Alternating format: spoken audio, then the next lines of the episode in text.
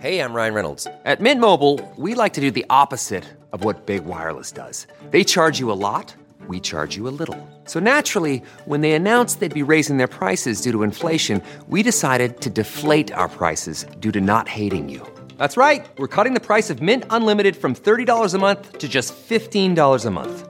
Give it a try at mintmobile.com slash switch. $45 upfront for three months plus taxes and fees. Promo for new customers for limited time. Unlimited more than 40 gigabytes per month. Slows. Full terms at mintmobile.com. Audible is the destination for thrilling audio entertainment with highly anticipated new releases. The time is now more than ever to embrace the breathtaking, sinister, and shocking tales that can enthrall you, especially with brand new exclusive thrillers from best-selling authors who are guaranteed to keep you gripped, like Amy Tintera's Listen for the Lie. With exclusive thrillers from best-selling authors, captivating sound design, and dynamic performances, Audible brings these stories to life like never before. And as a member, you can choose one title a month to keep from their entire catalog. New members can try Audible free for 30 days. Visit audible.com slash WonderyPod or text WonderyPod to 500 500. That's audible.com slash WonderyPod or text WonderyPod to 500 500. Democrats target Trump. He is clearly in over his head. The president and the mail. We want to make our post office strong. We want to be proud of it. Rescued after two weeks in a forest. He was like really gaunt and skinny. I'm like, this guy really needs help. Good morning. I'm Steve Kathan with the CBS World News Roundup. The unconventional Democratic National Convention is underway, and it opened with a former First Lady condemning the current president and getting behind a former vice president. We have to vote for Joe Biden in numbers that cannot be ignored.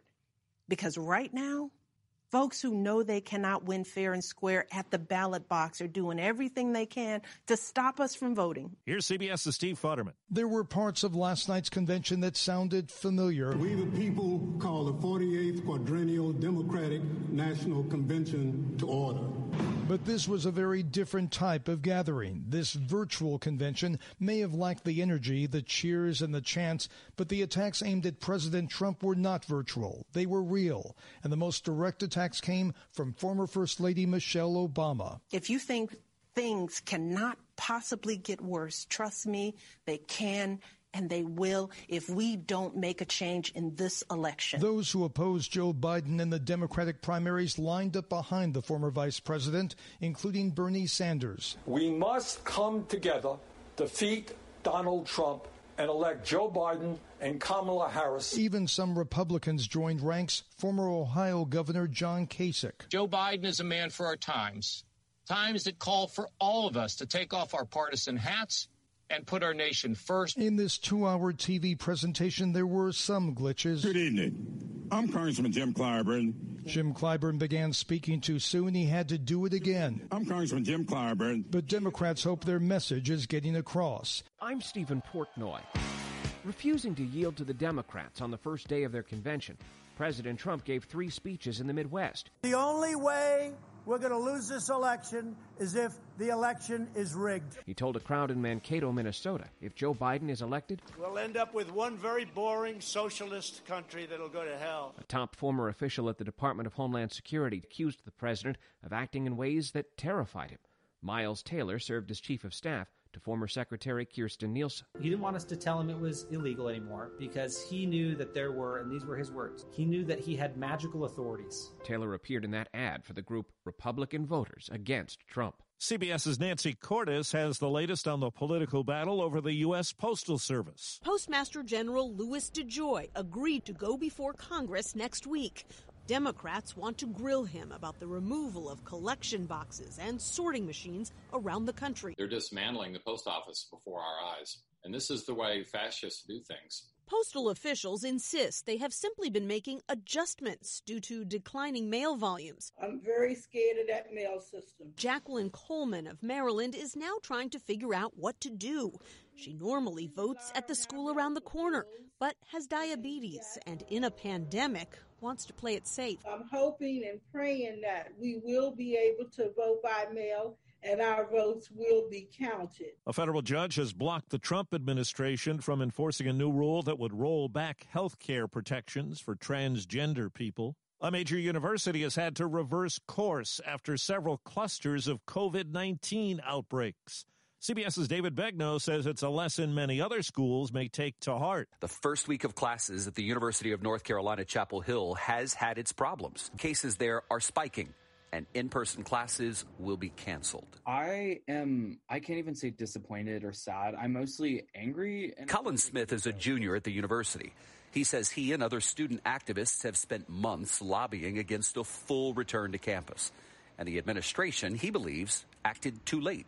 Some of your peers have been pretty reckless too. There's a way that we can hold each other accountable as students, but at the end of the day, this accountability system wouldn't have to be in place if the administration would have made the right decisions. California, plagued by double digit fires and triple digit heat and occasional rolling blackouts to save energy. We feel angry actually, as to why this happens in a state like us, in a country like ours. He lives in San Jose. Some 30 fires are burning statewide. The major one north of LA has scorched 30 square miles. In a New Mexico forest, a hiker in his 50s with a sore back was found after being stranded there for two weeks. His lips were all chapped to the point they were bleeding, and his tongue was swollen, and he was like really gaunt and skinny. I'm like, this guy really needs help. He's now in a hospital suffering from hypothermia. A new study finds black newborns are more likely to survive if they're treated by black doctors. The report indicates black babies are three times more likely than whites to die in the hospital when cared for by white physicians.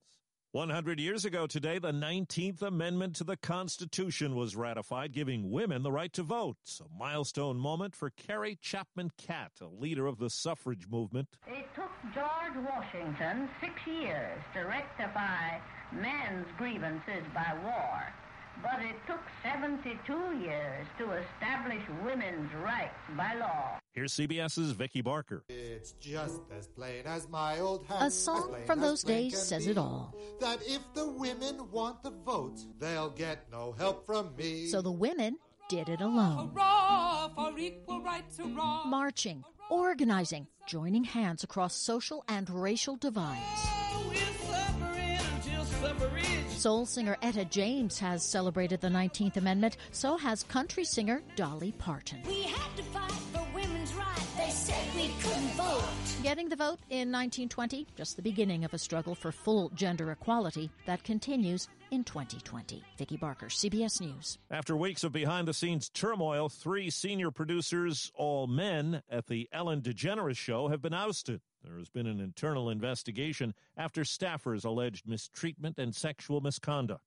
The way one woman at the National Zoo puts it, we need this. We totally need this joy. And it could come in just a matter of days. Zookeepers at Washington's National Zoo say their giant panda matriarch, Mei Xiang, is pregnant and could give birth this week. It's a welcome bit of good news amid the pandemic that kept the zoo shuttered for months. The announcement of the pregnancy is already touching off a fresh round of pandemania. Viewership on the zoo's Panda Cam has increased 800%. A spokeswoman for the zoo says, We totally need this joy. Bill Rakoff, CBS News. Pizza Hut says it will close 300 of its 7,000 restaurants in the U.S. Most are dine in spots that can't pull off carryout or delivery. The pandemic has been good for sales of pizza overall. Domino's reported a 30% boost in quarterly profits and indicates it is hiring some 20,000 new workers. That's the roundup. I'm Steve Kathan, CBS News.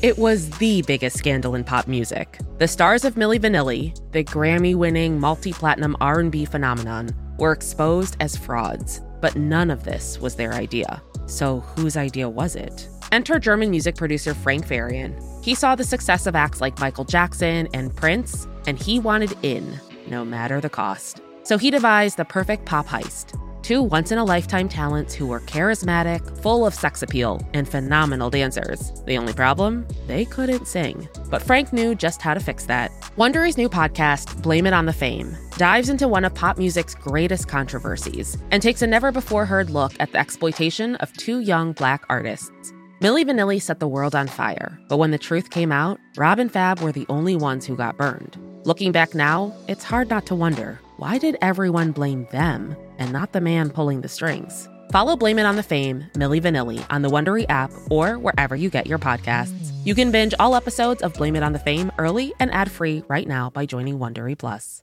Stephen Colbert here to tell you about the Late Show Pod Show, which is our podcast. I'm here with my producer, Becca. Becca, what can people expect on the podcast? The extended moments, for sure. Where can people get that? On the Late Show Pod Show with Stephen Colbert, wherever you get your podcasts. I use the internet. Hey, everybody, Jon Stewart here. I am here to tell you about my new podcast, The Weekly Show. It's going to be coming out every Thursday. So exciting. You'll, you'll be saying to yourself, TGIT. Thank God it's Thursday. We're going to be talking about all the things that hopefully obsess you in the same way that they obsess me the election, economics, earnings calls. What are they talking about on these earnings calls? We're going to be talking about ingredient to bread ratio on sandwiches. And I know that I listed that fourth, but in importance, it's probably second. I know you have a lot of options as far as podcasts go, but how many of them come out on Thursday? I mean, talk about innovative. Listen to the weekly show with Jon Stewart wherever you get your podcasts.